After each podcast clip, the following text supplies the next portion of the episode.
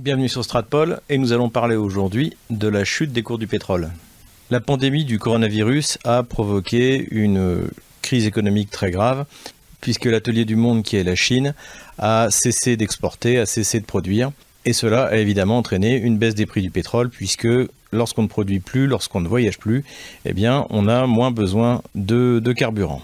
La méthode qui jusque-là était suivie par les grands producteurs de pétrole pour euh, maintenir les prix à un certain niveau consistait à limiter la production pour faire euh, euh, réaugmenter les prix en adaptant l'offre de, de pétrole à la demande. Cette méthode n'a pas fonctionné parce que les Russes ont décidé de se contenter de maintenir les réductions auxquelles ils avaient déjà consenti ces dernières années. Suite à cette décision de la Russie, l'Arabie saoudite a non seulement décidé de ne pas limiter sa production, mais au contraire de rajouter 3 millions de barils jour à partir du, euh, du début du mois d'avril, ce qui portera la production saoudienne à 13 millions de barils jour, et ce qui correspond à la production euh, américaine de justement qui est aujourd'hui à son quasi maximum, même si elle commence à baisser un peu de 100 000 barils euh, ces derniers jours. Eh bien, la production américaine est également à 13 millions de barils jour. Et c'est justement la raison de cette augmentation permanente de la production de pétrole, euh, essentiellement de pétrole de schiste euh, américain, qui fait que la Russie a décidé de ne pas répéter l'opération de réduction de la production de pétrole, puisque en fait finalement ce que l'Arabie saoudite et la Russie acceptaient de faire eh bien, était compensé par euh, la production des pétroles de schiste américains. Alors évidemment, toute la presse spécialisée et même la presse généraliste en a tiré la conclusion que euh, la Russie, l'Arabie saoudite et les États-Unis se préparaient à un affrontement par prix du pétrole interposé, euh, c'est-à-dire de savoir eh lequel de ces trois pays allait le premier souffrir ou baisser sa production. Pour comprendre cela, il faut prêter attention à deux niveaux de prix le prix de production du pétrole en fonction des, pays à partir duquel celui-ci est rentable et où on fait du profit, et le prix dont euh, les pays ont besoin pour euh, équilibrer leur budget. Commençons par les États-Unis. Euh, les États-Unis ne vivent pas des revenus pétroliers. Le pétrole rapporte euh, dans le PIB américain aux alentours de 180 milliards de dollars, ce qui n'est pas insignifiant, mais ce qui sur un PIB de 20 000 milliards de dollars aujourd'hui eh bien, n'est pas non plus quelque chose de, fondamental. L'Amérique, elle, elle est dopée à autre chose que le pétrole, c'est-à-dire la dette, puisque son endettement dépasse désormais largement euh, son, PIB.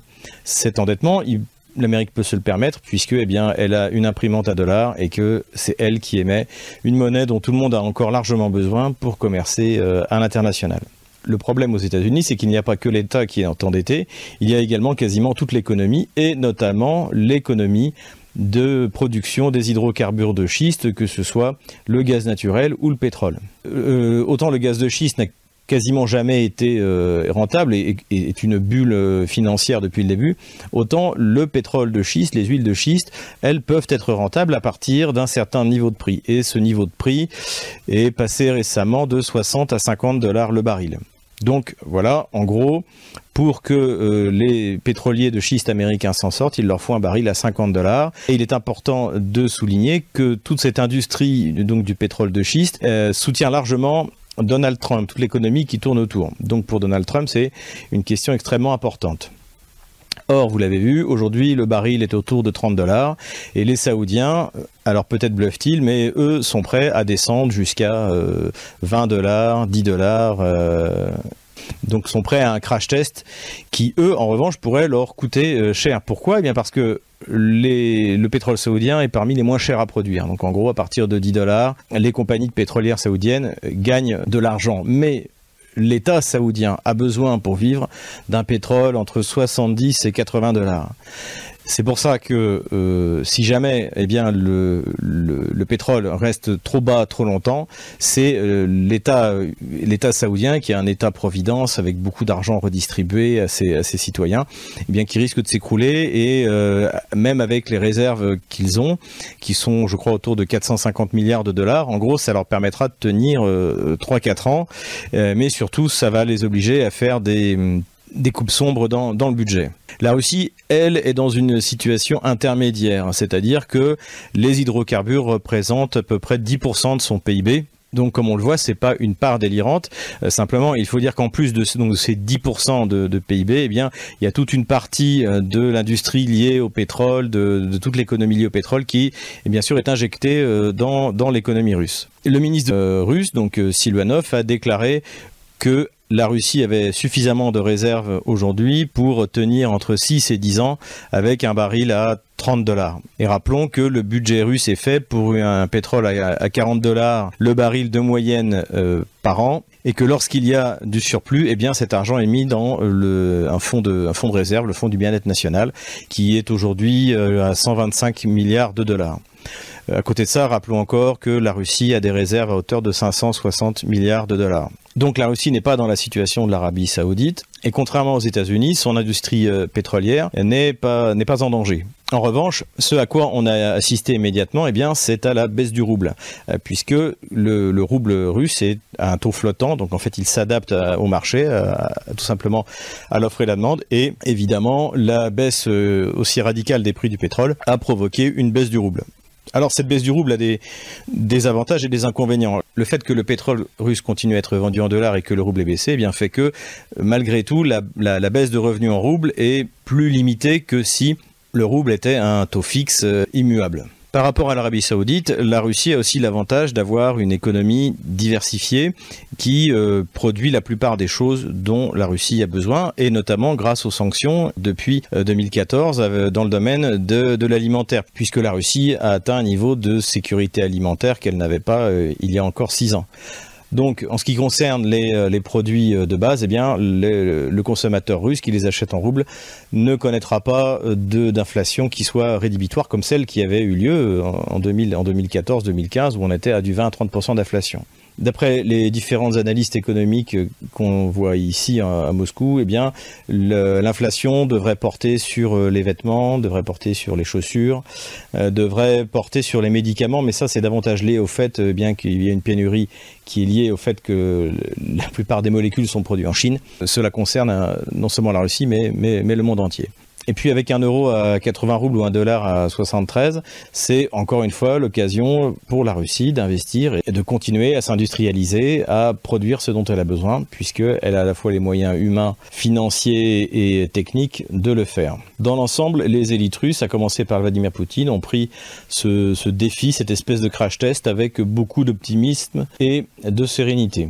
Côté saoudien aussi, en tout cas, on, fait, on essaie de faire bonne figure. Sur fond de règlement de compte intérieur, eh bien, les autorités saoudiennes euh, se montrent prêtes et déterminées, même s'il y a sans doute une partie de bluff, puisque euh, pour pouvoir produire 3 millions de barils de plus euh, début avril, il faut, va falloir beaucoup travailler et beaucoup investir.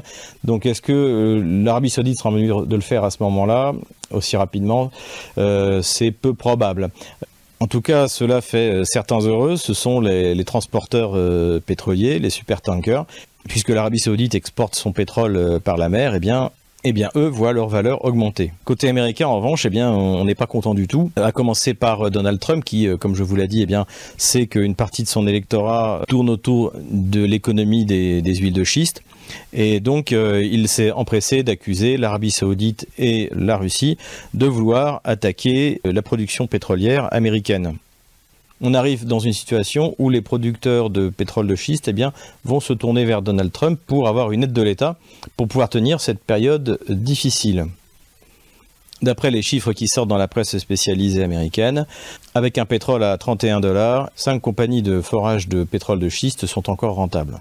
L'espoir en fait de l'Arabie Saoudite et de la Russie, eh bien, c'est de, provoquer un collapse de la production de pétrole de schiste aux États-Unis et qui va suivre un mouvement général, en tout cas de, consolidation, puisque les petits acteurs de pétrole et de gaz de schiste sont en train de diminuer au profit euh, des grands groupes pétroliers américains comme Exxon, qui rachètent les petites concessions et qui, avec des économies d'échelle, avec de la haute technologie, essayent euh, de tirer euh, de, la rentabilité, mais il n'y aura pas de miracle.